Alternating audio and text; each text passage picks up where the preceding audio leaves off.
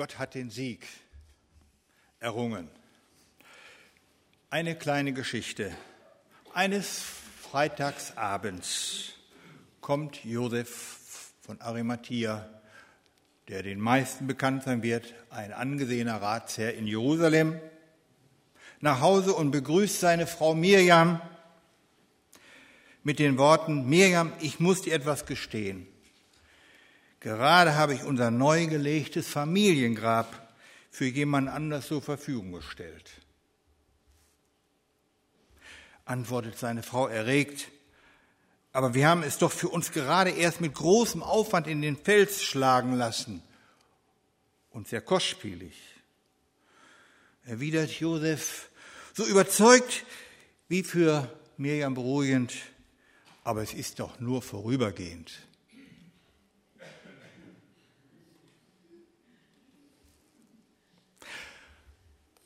Von Franz Schubert ist eine Symphonie in H-Moll als die unvollendete in die Musikgeschichte eingegangen, weil sie nur aus zwei Sätzen besteht. Und von den restlichen Sätzen existieren nur rudimentäre Stücke. Eine allgemein akzeptierte Vervollständigung existiert nicht. Warum das so ist, darüber geht die Meinung auseinander. Musikexperten haben dann einen dritten Satz aus den bestehenden Bruchstücken zusammengesetzt, um somit eine dreisätzige Symphonie von Franz Schubert aufzustellen. Es gibt auch unvollendete Kunstwerke, wie zum Beispiel das letzte Bild von Rembrandt das er gemalt hat. Simeon mit Hannah und dem Jesuskind auf dem Arm tragend. Es stand noch unvollendet auf der Staffelei, als er starb. Und seine Schüler haben es wohl vervollständigt. Auch die Bibel kennt unvollendete Geschichten. Die Oster- bzw. die Auferstehungsgeschichten sind solche. Jetzt werden die Reiseleiter sagen, und bin ich gespannt, was da kommt, die hier den Ostergarten geführt haben. Ich möchte euch mitnehmen, einladen, einer solchen unbegreiflich unglaublichen, ja geradezu unvollendeten Auferstehungsgeschichte zu folgen, nämlich im Markus-Evangelium Kapitel 16. Die Verse 1 bis 8 lese ich nach der guten Nachricht. Am Abend, als der Sabbat vorbei war, kauften Maria aus Magdala und Maria, die Mutter von Jakobus und Salome, wohlriechende Öle, um den Toten damit zu salben. Ganz früh am Sonntagmorgen, als die Sonne gerade aufging, kamen sie zum Grab. Unterwegs hatten sie noch zueinander gesagt, wer wird uns den Stein vom Grabeingang wegrollen? Denn der Stein war sehr groß. Aber als sie hinsahen, bemerkten sie, dass er schon weggerollt war. Sie gingen in die Grabkammer hinein und sahen dort auf der rechten Seite einen jungen Mann in einem weißen Gewand sitzen. Sie erschraken sehr. Er aber sagte zu ihnen, habt keine Angst, fürchtet euch nicht. Ihr sucht Jesus von Nazareth, der ans Kreuz genagelt wurde. Er ist nicht hier. Gott hat ihn von den Toten auferweckt. Hier seht ihr die Stelle, wo sie ihn hingelegt hatten. Und nun geht, sagt es seinen Jüngern, vor allem Petrus, er geht euch nach Galiläa voraus. Dort werdet ihr ihn sehen, genau wie er es euch gesagt hat. Da verließen die Frauen die Grabkammer und flohen.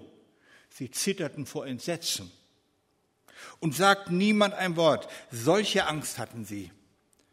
Vor Angst sagten sie niemand ein Wort. Hier endet das Markus-Evangelium offiziell als eine unvollendete Symphonie oder Geschichte, als eine tragische Geschichte. Gott hat den Sieg errungen, haben wir ihm gesungen. Gott hat den Sieg errungen, hat Höll und Welt bezwungen, von Tod in Schanden standen, ist Christ erstanden. Ein Text von Martha Müller-Zitzke, Großmutter eines unserer Verantwortlichen im Bund, Eckhard Müller-Zitzke. Eine Botschaft, die an den Auferstehungsberichten orientiert gedichtet ist. Gott hat den Sieg errungen oder eine unvollendete Symphonie. So mein Thema, über das ich mit euch nachdenken möchte. Ohne Gott hat den Sieg errungen, sondern mit Angst und Schweigen und Erschrecken endet die Berichterstattung bei Markus wie wir soeben gehört haben, Vers 8, da verließen die Frauen die Grabkammer und flohen. Sie zitterten vor Entsetzen und sagten niemand ein Wort, solche Angst hatten sie. Ende des offiziellen Markus-Evangeliums. Was ist denn das für ein Auferstehungsbericht? Gott hat den Sieg errungen. Fehlanzeige. Nichts von alledem. Eine unvollendete Symphonie. Unglaublich. Erst im zweiten Jahrhundert kamen noch die Verse 9 bis 20 zu dem Markus-Evangelium hinzu, als sozusagen als Anhang. Warum das so ist, wissen wir nicht. Wer es geschrieben hat, wissen wir auch nicht. Übrigens auch die anderen Auferstehungsberichte der Evangelien haben eine rudimentäre Stücke und Abschlüsse. Bei Matthäus gibt es zum Beispiel keine Himmelfahrt. Alles geschieht nach der Auferstehung Jesu auf einem Gipfel, wie bei einem Gipfeltreffen, zum Glück ohne Politiker. Es ist ein Treffen des auferstandenen Christus mit seiner immer noch zweifelnden und ungläubigen Gefolgschaft, den Jüngern. Ein G12-Gipfeltreffen. Jesus mit dem Rest, den Elfen. Und was passiert da? Er gibt ihnen einen Auftrag. Geht hin in alle Welt und verkündigt das Evangelium und lehret sie und taufet sie und so weiter. Ein Auftrag mit so fragwürdig zweifelnden Kandidaten. Unglaublich. Ebenfalls eine unvollendete Geschichte. Wie ist das alles zu deuten? Der Herr ist auferstanden, Gott hat den Sieg errungen. Von drei Frauen wird bei Markus das Geschehen bestimmt. Maria aus Magdala und Maria, die Mutter von Jakobus und Salome. Wer waren diese Frauen, die zu Jesus gestanden hatten? Treu waren sie mit Jesus auf dem Weg nach Jerusalem gegangen. Treu und mutig standen sie unter dem Kreuz, in der Nähe des Kreuzes und beobachteten, was sich dort alles abspielte und geschah von den Männern, den Jüngern war nichts mehr zu sehen. Naja, Johannes war noch dabei. Aber ansonsten, wann ist ein Mann ein Mann, könnte man ja fragen. Maria aus Magdala, sie hatte Jesus von sieben Geistern befreit und geheilt. Sie gehörte zu den Frauen, die nach ihrer Heilung Jesus am treuesten nachgefolgt war ihm gedient, gar mit treuem Nadenöl, mit teurem Nadenöl die Füße gesalbt und geküsst hatte. Sie stand unter dem Kreuz und sie war die Erste, der Jesus als Auferstandener begegnete. Sie hielt ihn für einen Gärtner, bis er sie ansprach, Maria. Und dann war da eine Maria, vermutlich die Mutter eines der Jünger, nicht die Mutter Jesu. Und schließlich Salome, die Frau des Zebedeus und Mutter des Jakobus und Johannes, die ja auch Donnersöhne genannt wurden. Da stehen sie nun, ein paar Verwandte und Freundinnen Jesu, am leeren Grab und sind verstört. Von Gott hat den Sieg errungen keine Spur. Im Gegenteil, Zittern und Entsetzen, Angst. Das war's denn wohl. Unbegreiflich jedoch dass die Frauen die geheimnisvolle Begegnung mit dem jungen Mann im weißen Gewand am Grab und dessen Botschaft nicht verstanden haben. Fürchtet euch nicht, ihr sucht Jesus aus Nazareth, er ist nicht hier, Gott hat ihn vom Tod auferweckt. Das müsste doch Klick gemacht haben. Fürchtet euch nicht, Gott hat ihn vom Tod auferweckt. Doch sie sagten niemand etwas, denn sie fürchteten sich. So schließt Markus den Bericht ab. Auf Frauen ist eben also auch kein Verlass. Die Frauen bewegte jedoch etwas ganz anderes. Wo ist denn nur ihr Jesus, wenn er nicht mehr im Grab liegt? Wo sollen wir ihn suchen? Was hat das alles zu bedeuten? Wollten doch Maria aus Magdala und die anderen Frauen ihrem Herrn noch einen letzten Dienst erweisen, ihn einbalsamieren, einbalsamieren wie es ja Ritus war. Die bohrende Frage auf dem Weg zum Grab war ja, wie sie wohl den großen Grabstein weggerollt bekommen. Doch nun, sie fürchteten sich. Eine innere Gelähmtheit bestimmte ihre Gedanken, nichts tun zu können. Ich habe den Eindruck, dass unser Christsein ebenfalls von solchen Gegensätzen in unseren Gefühlen und Gedanken beeinflusst wird. Und nicht von den großen, vollmundigen Siegen, die wir singen und verkündigen und taten. Mir sind solche Christen meistens auch verdächtig, die schon alles zu wissen meinen. Du musst nur den richtigen Glauben haben. Man hätte die Gelegenheit gehabt, etwas von Gott in einem Gespräch einzuwerfen und man tut es nicht. Man hat Angst vor der eigenen Courage. Man könnte, man hätte doch eigentlich so im Nachhinein und doch schweigt man. Man fühlt sich wie gelähmt. Auf der einen Seite möchte man alles erdenklich Gute tun, Menschen helfen. Auf der anderen Seite macht man sich Gedanken darüber, wie soll es weitergehen. Man stößt an die eigenen Grenzen. Dabei vergisst man, wie die Frauen hier auch, dass Gott doch da ist, dass er gegenwärtig ist. Hier durch einen jungen Mann im weißen Gewand, ein Bote Gottes. Er wird gar nicht mal Engel genannt. Ein Bote Gottes. Du hast mehr Möglichkeiten, als du ahnst, ganz zu schweigen von den ungeahnten Möglichkeiten Gottes mit dir. Aber diese Einsicht fehlt oft. Du hast mehr Möglichkeiten, als du ahnst, ganz zu schweigen von den ungeahnten Möglichkeiten Gottes mit dir. Was kommt da auf mich zu? Was soll ich mit meiner Situation anfangen? Wie roll, wer rollt die Steine meiner Fragen weg? Die Bedrängnisse, die Zweifel, die ungewisse Zukunft in den Gebeten aus dem Ostergarten haben wir so einige Bitten auch gehört. Wer räumt diese Steine weg? Da ist man dann selbst für gut, gute Botschaften geradezu taub und nicht empfänglich, weil sich alles im Kreis dreht und verlässt sich mehr auf seine subjektiven Gedanken und Gefühle, statt die ungeahnten Möglichkeiten Gottes wahrzunehmen. Zurück bei den verzweifelten Frauen, die Botschaft des Boten Gottes, erschrick nicht, fürchte dich nicht in den Hintergrund. Diese Sorgen und Ängste der Frauen weisen aber noch auf etwas anderes hin.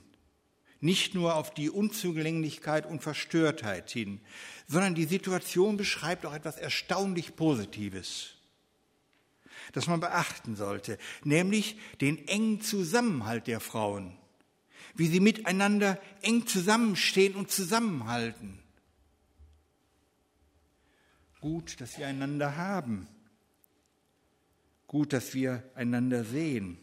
Sorgen, Freude, Kräfte teilen und auf einem Wege gehen. Ja, geteiltes Leid ist halbes Leid und geteilte Freude ist doppelte Freude. Das ist wirklich eine positive Seite in dieser Geschichte, die uns als Christen auch verbindet und zusammenhält. Außerdem ist ein Engel Gottes ganz nah bei den Frauen, ohne dass sie es im Moment richtig wahrnehmen. In Äthiopien herrschte Krieg. Menschen wurden erschossen, nur weil sie nicht so dachten, wie die Machthaber und Religionsführer es verordneten.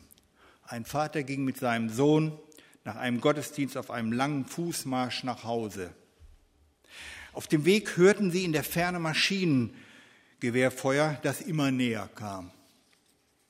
Der Sohn ergriff die Hand seines Vaters und sie gingen eine Zeit lang schweigend miteinander. Dann sagte der Sohn, Vater, ich habe Angst, obwohl ich Christ bin. Hast du auch Angst? Ja, antwortete der Vater, ich habe auch Angst. Da ergriff der Sohn noch fester die Hand seines Vaters und sagte, Christen haben zusammen Angst. Das finde ich schön. Das finde ich schön. Das entdecke ich in dieser Geschichte bei Markus auch. Und sehr bemerkenswert, die Frauen in ihrer Angst erfahren die Nähe Gottes, ohne es recht wahrzunehmen, bilden aber zugleich eine tiefe Glaubensgemeinschaft, die sie zusammenhält. Christen haben zusammen Angst. Das finde ich schön. Denn Gott ist da. Ja, Christus ist auferstanden. Ja, wir dürfen uns unsere Ängste eingestehen. So wie der Junge mit seinem Vater unterwegs war und wie die Frauen am leeren Grab. In Gemeindeberatung kommt es ja auch vor, dass man über neues, noch ungewisses Projekte der Zukunft nachdenkt, wo Ängste und Vorbehalte aufkommen und bestehen können. Ich habe euren Gemeindebrief intensiv gelesen und war erstaunt, was es da alles gibt, auch Neues geben wird. Zum Beispiel wie Gäste, die zu den Gottesdiensten kommen, nicht nur Gäste bleiben, sondern auch Freunde werden können und mehr. Oder GFK, wie man miteinander umgeht im Gespräch, Gewaltfreiheit oder andere Dinge. Entscheidend ist bei solchen Dingen, in denen man neu nachdenkt, dass man nicht nur beieinander bleibt, sondern dass man sich auch Ängste zugesteht, dass man sie formuliert, es kommt darauf an, dass man in neuen Prozessen zusammensteht, wie die Frauen zusammengestanden haben. Und da, wo es auch manchmal eng wird, wo wirklich Ängste kommen, dass man sich, wie dieser Junge, seinem Vater und der Vater seinem Sohn zugesteht, ja, wir haben Angst. Aber das finde ich schön. Dennoch wissen wir und dürfen wir wissen, im Hintergrund steht ein Bote Gottes. Ja, ja, steht jetzt der auferstandene Christus. Siehe, ich bin bei euch jeden Tag. Und spricht zu uns, fürchtet euch nicht. Wir dürfen lernen, dass der Herr in unserer Angst mitgeht. Selbst wenn uns die Botschaft, fürchtet euch nicht, augenblicklich nicht erreicht. Der Herr ist auferstanden, bleibt trotzdem wahr auch wenn wir es im Moment nicht verspüren. Egal in welcher Lebenssituation wir uns befinden, wie offen oder zugenagelt es in uns gerade aussieht. Vielleicht ist gerade deshalb die Auferstehungsgeschichte bei Markus so unvollendet spannend und schön. Die Betroffenheit der Frauen war auch deshalb so groß, weil alle Ereignisse nicht in ihr augenblickliches Denkschema passten nach dem Prinzip, es darf so nicht sein, was nicht wahr sein kann. Was wir nicht begreifen, was wir nicht selbst im Griff haben, das verunsichert uns, treibt uns um, schafft Ängste, verschlägt uns gar die Sprache. Es lässt uns manchmal genau das Gegenteil von dem tun, was wir eigentlich tun möchten. So sind wir. So bin ich. Die Botschaft fürchtet euch nicht, kommt nicht an. In solchen Situationen braucht es manchmal eine Auszeit, einen Querstrich. Es braucht einen Perspektivenwechsel, bevor man neu ansetzen kann. Oder in der Computersprache gesprochen, es braucht ein Reset beim Computer. Hier nun im Kopf und im Herz. Die Nachricht Jesus ist nicht hier, Gott hat ihn vom Tod auferweckt, es braucht einen Neustart. In der Tat, wenn wir dann weiterlesen im Markus Evangelium, dann steht da im Vers 9, als Jesus am frühen Morgen des ersten Wochentages auferstanden war, erschien er zuerst Maria aus Magdala, aus der er sieben Dämonen ausgetrieben hatte. Und sie ging und berichtete es denen, die mit ihm zusammen gewesen waren. Doch sie glaubten ihr nicht. Da geht schon wieder von vorne los. Endlich ist die Nachricht bei den Frauen Maria und Magdala angekommen. Der Herr ist auferstanden, doch die Jünger glaubten ihm nicht. Ob Petrus, Johannes oder Thomas oder vielleicht du und ich. Maria aus Magdala hatte ja eine besondere Auferstehungserfahrung gemacht, als sie draußen am Grab stand und weinte. Und während sie weinte, zwei Engel in weißen Gewändern sie sah und zu ihr sprachen, Frau, warum weinst du? Und sie spricht zu ihnen, sie haben meinen Herrn weggenommen. Und als sie das sagte, drehte sie sich um und sieht Jesus stehen und weiß nicht, dass er es ist. Spricht Jesus zu ihr, Frau, warum weinst du? Wen suchst du? Sie meint, es sei der Gärtner und spricht zu ihm, Herr, hast du ihn weggenommen? Sage mir, wo du ihn hingelegt hast. Spricht Jesus zu ihr, Maria.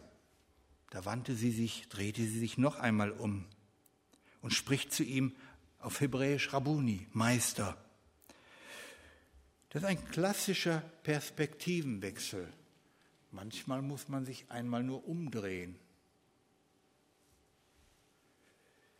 Als, als der Auferstandene spricht Maria, erkennt sie ihn als ihren Herrn. Aus Unglauben und Zweifel wird unbegreifliches Staunen und fester Glaube. Der Neutestamentler und Altbischof Ulrich Wilkens, einige werden ihn vor allen Dingen kennengelernt haben auf einer großen Konferenz, die wir im Bund hatten vor 15 Jahren, wo unser Bund in einer großen Krise war und einen Versöhnungsgottesdienst gehalten hat denn ich habe ihn selber als noch in Vorlesungen gehört in Hamburg. Der Neutestamentler Ulrich Wilkens beschreibt drei seiner Auferstehungserfahrungen, die er gemacht hat. Das erste Mal als junger Mann im Krieg, als er um sich herum viele junge Kameraden tot liegen sah, er ein neues Testament von einer Schulfreundin mitbekommen hatte, zum ersten Mal darin las, in der Welt habt ihr Angst, aber seid getrost, ich habe die Welt überwunden. Es war die Stimme des auferstandenen Jesus. Seitdem lebe ich mit seiner Stimme Tag für Tag, Jahr für Jahr. Das zweite Mal erlebte er das Auferweckungswunder am Ende seines Bischofsdienstes 1991 in Kiel, als er plötzlich todkrank an Bauchspeicheldrüsenkrebs erkrankte, operiert wurde, befreundete Ärzte ihm sagten, du hast nur noch wenige Monate zu leben. Ich wurde gesund und mir war bewusst, wieder war es Jesus, der mich ganz nah vom Tod errettet hatte, so wie damals. Er schrieb eine mehrbändige Theologie des Neuen Testamentes und bekennt, der Dank und Lobpreis für meine Gesundung bilden den Abschluss jedes Kapitels dieses Werkes. So etwas hat es in der neuen testamentlichen Wissenschaft noch nicht gegeben. Und drittes, das dritte Mal, sein drittes Auferstehungswunder erlebt er, als er nach einem Unfall und Operation einen Schlaganfall hinzukam, körperlich eingeschränkt, aber im Verstand heil geblieben. Zum dritten Mal hat mir Jesus ein Wunder seiner Auferstehungsliebe widerfahren lassen. Und ich soll in meinem Alter von 88 Jahren noch einmal ein Buch schreiben zum Gedenken an die Reformation vor 500 Jahren, so wie Luther Reformation gewollt hat, als Erneuerung des Glaubens. Wer heute ein Christ sein will, muss in seinem eigenen Leben die Botschaft der Bibel unendlich wieder ernst nehmen. Jesus ist wirklich auferstanden und will seine Wunder tun in einem jeden von uns. Dass Markus seinen Auferstehungsbericht ursprünglich so abschließt wie beschrieben und dann bei Null neu ansetzt, könnte ja auch folgende Absicht gewesen sein. Jede Frau, jeder Mann, jeder Mensch hier, der, die heute sitzt, jede Gemeinde, soll die eigene persönliche Auferstehungserfahrung mit Jesus machen, mit seiner eigenen Biografie. Es ist wie bei der unvollendeten Symphonie, sie wird von nachfolgenden Schülern weitergeschrieben. Jeder von uns soll sich die Auferstehungsbotschaft die er hört, soll diese Botschaft für sich neu entdecken und erfahren und weitergeben. Mit Jesus weiterschreiben. Ein Lebensskript mit Jesus. Egal, ob du im Supermarkt bist, an der Tankstelle, beim Bäcker, in der Schule, bei der Arbeit, in der Nachbarschaft, wo auch immer du dich auffällst und wo du bist.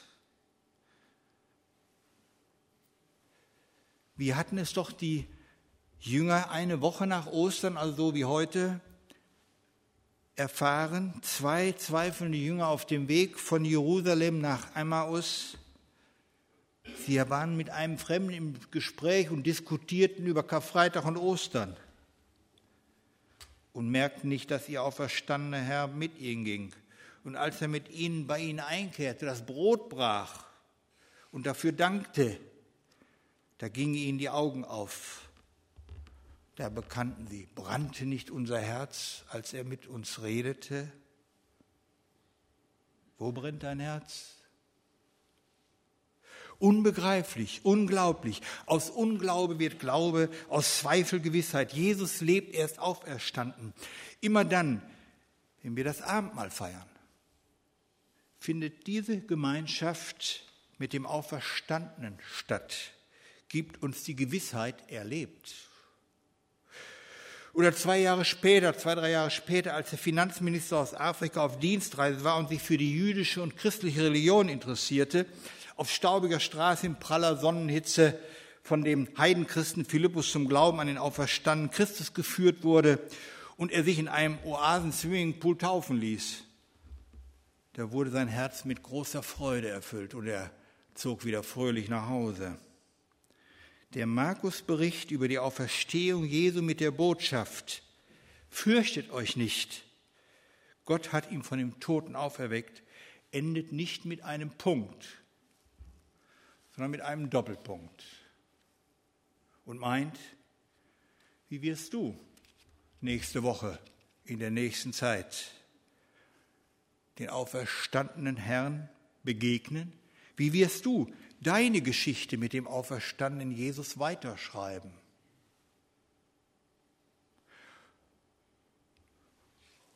Und dann wird aus einer unvollendeten Symphonie eine vollendete Auferstehungsgeschichte Gott hat den Sieg errungen, hat Höll und Welt bezwungen, von Tod in Schanden ist Christ erstanden. Friede sei mit euch. Amen.